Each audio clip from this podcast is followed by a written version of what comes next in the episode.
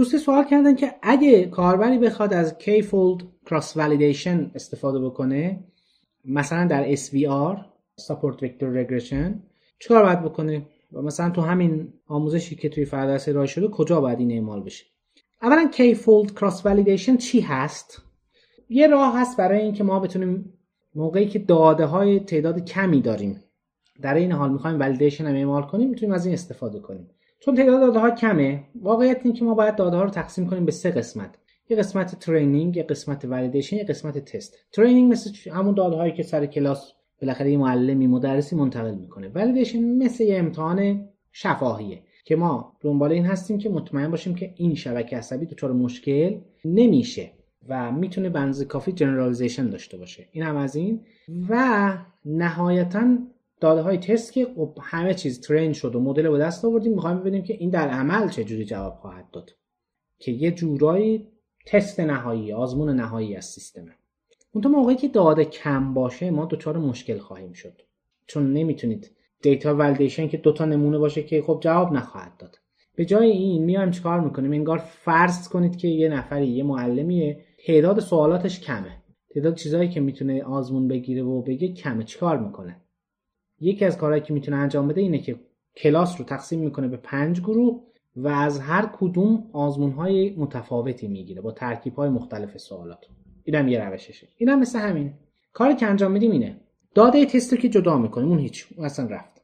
یه بخش رو برای ترین و ولیدیشن نگه میداریم. حالا اینو به کی گروه افراز می‌کنیم؟ این داده هایی که برای ترین و ولیدیشن در نظر گرفتیم. مثلا فرض کنید که به سه گروه هستن. گروه یک دو و سه. یه بار یک و دو رو train در نظر می‌گیریم سه رو validation در نظر می‌گیریم. یه بار یک و سه رو train در نظر می‌گیریم دو رو validation یه بار هم دو و سه رو train در نظر می‌گیریم یک رو validation در نظر می‌گیریم. یعنی هر بار یکی از این تیکه ها رو عنوان داده validation در نظر می‌گیریم. حالا چرا بهش میگن k-fold k-fold یعنی این کاغذ رو تا می‌کنم به این کار میگن folding برای اینکه چند بار انگار دارید تا می‌کنه دیتا رو رو هم دیگه. ما تو سه تا حالت این رو داریم. حالا میایم چیکار می‌کنیم؟ میایم این سه تا حالت رو ترین می‌کنیم منتها با داده های ترین که تو هر کدوم مشخص شده و با داده ای که استفاده نکردیم برای ترینینگ ولیدیتش می‌کنیم که ببینیم این چطوری جواب میده. حالا این تا اینجا باشه. یعنی ما مدل رو به دست میاریم که به این حالت هست. یعنی برای هر کدوم از اینها یه بار باید ترین بشه. یعنی ما سه تا مدل به دست میاریم اینجا. تو همین حالتی که گفته شد. به صورت کلی توی کی فولد کراس ما کی تا مدل به دست میاریم؟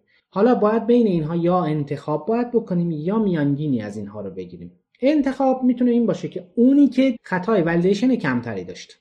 این یه روششه. بعدم نیست. آره خیلی وقتا هم جواب میده و خوبم هست. ولی خب الزاما همیشه درست نیست. پس یه روش این هست که از این مدل ها یکی رو انتخاب کنیم که کمترین خطا رو داره. ولی همیشه درست نیست. روش دیگه چیه؟ روش دیگه اینه که بین همه اینها میانگین بگیریم. و خب طبیعتا از نظر هزینه محاسباتی این سنگینتره. قبلا قرار بود که مثلا یه دونه شبکه عصبی رو اوالییت کنیم به نتیجه برسیم. الان باید کی تا اوالییت کنیم به نتیجه برسیم بعد تازه میانگین اون رو حساب کنیم. یه روش دیگه هم این هست که وزندار این میانگین رو حساب کنیم. چطوری؟ هر کسی که خطای ولیدیشنش پایین تره وزن بیشتری باید داشته باشه تو تولید خروجی.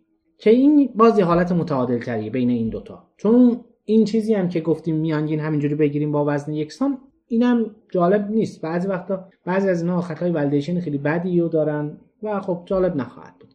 حالا اینکه وزن چجوری تعیین بشه با فرمولای مختلف مثلا می‌تونید از توضیح بولتزمان استفاده کنید. این هم یه روششه. و در واقع این حالت سومی که گفتم یعنی میانگین وزندار عملا اون دوتا حالت یعنی گرفتن بهترین مدل و میانگین بدون وزن حالت خاصی از همین میانگین وزن دارن که می‌تونید حالا با رابطه بولتزمان مثلا یه وزن رو تعیین کنید و ببرید جلو. یعنی چی؟ یعنی وزن ها متناسب باشن با عکس خطا به توان یه عددی مثلا بتا حالا که این بتا به نوعی یه جور selection pressure هست یه جور فشار انتخاب هست که این هر چقدر selection pressure بیشتر باشه شما گرایش پیدا می‌کنید به انتخاب مدل های با خطای کمتر با احتمال بیشتر با وزن بیشتر. هر چقدر این selection pressure کمتر باشه شما گرایش پیدا می‌کنید به یک فضایی که همه با وزن یکسان انتخاب بشن. لذا اون دو تا حالت مرزی که گفتم اون دو تا حالت خاصی از این هستن. ولی مستقل از اینها شما نهایتا یه مدل رو از ترکیب این مدل ها یا از انتخاب بین این مدل ها انتخاب می‌کنید و می‌رسید بهش. حالا اینکه کجا باید این اعمال بشه مستقل از اینها اون لحظه ای که شما دیتا رو تقسیم بندی می‌کنید عرض کردم متد و روش کلی این هست. داده تست رو که همون اول جدا کنید اون به کنار. داده ترین و ولیدیشن اون چیزی هست که باقی مانده است. اینو به هر چند تا گروه که می‌خواید افراز کنید و باید هم مساوی باشن اینها. مثلا 100 تا دیتا دارید خب به 5 تا گروه 20 تایی تقسیمشون کنید. که بعد پنج طبقه بتونید اینا رو cross validation انجام بدید روش چیکار می‌کنیم؟ پنج تا بعد از این مدل درست می‌کنیم. خب طبیعتا اینا رو باید یه آرایه‌ای درست کنید. مثلا اگه با MATLAB دارید کار می‌کنید یه cell array درست کنید آرایه سلولی و هر کدوم از این شبکه عصبیاتون رو بریزید تو تو هر کدوم از این حالت ها دیتای تست و دیتای validation مشخصه. تست هم که برای همشون یکسانه.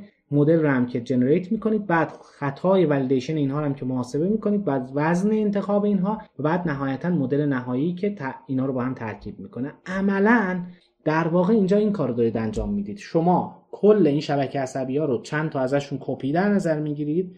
اینا رو که دارید با هم ترکیب می‌کنید عملا یه نورون خطیه که به عنوان لایه نهایی استفاده کردید. حالا اگه انتخاب هم بخواد باشه عملا یه نورون رقابتیه. انگار یه شبکه عصبی پیچیده تری رو دارید استفاده می‌کنید.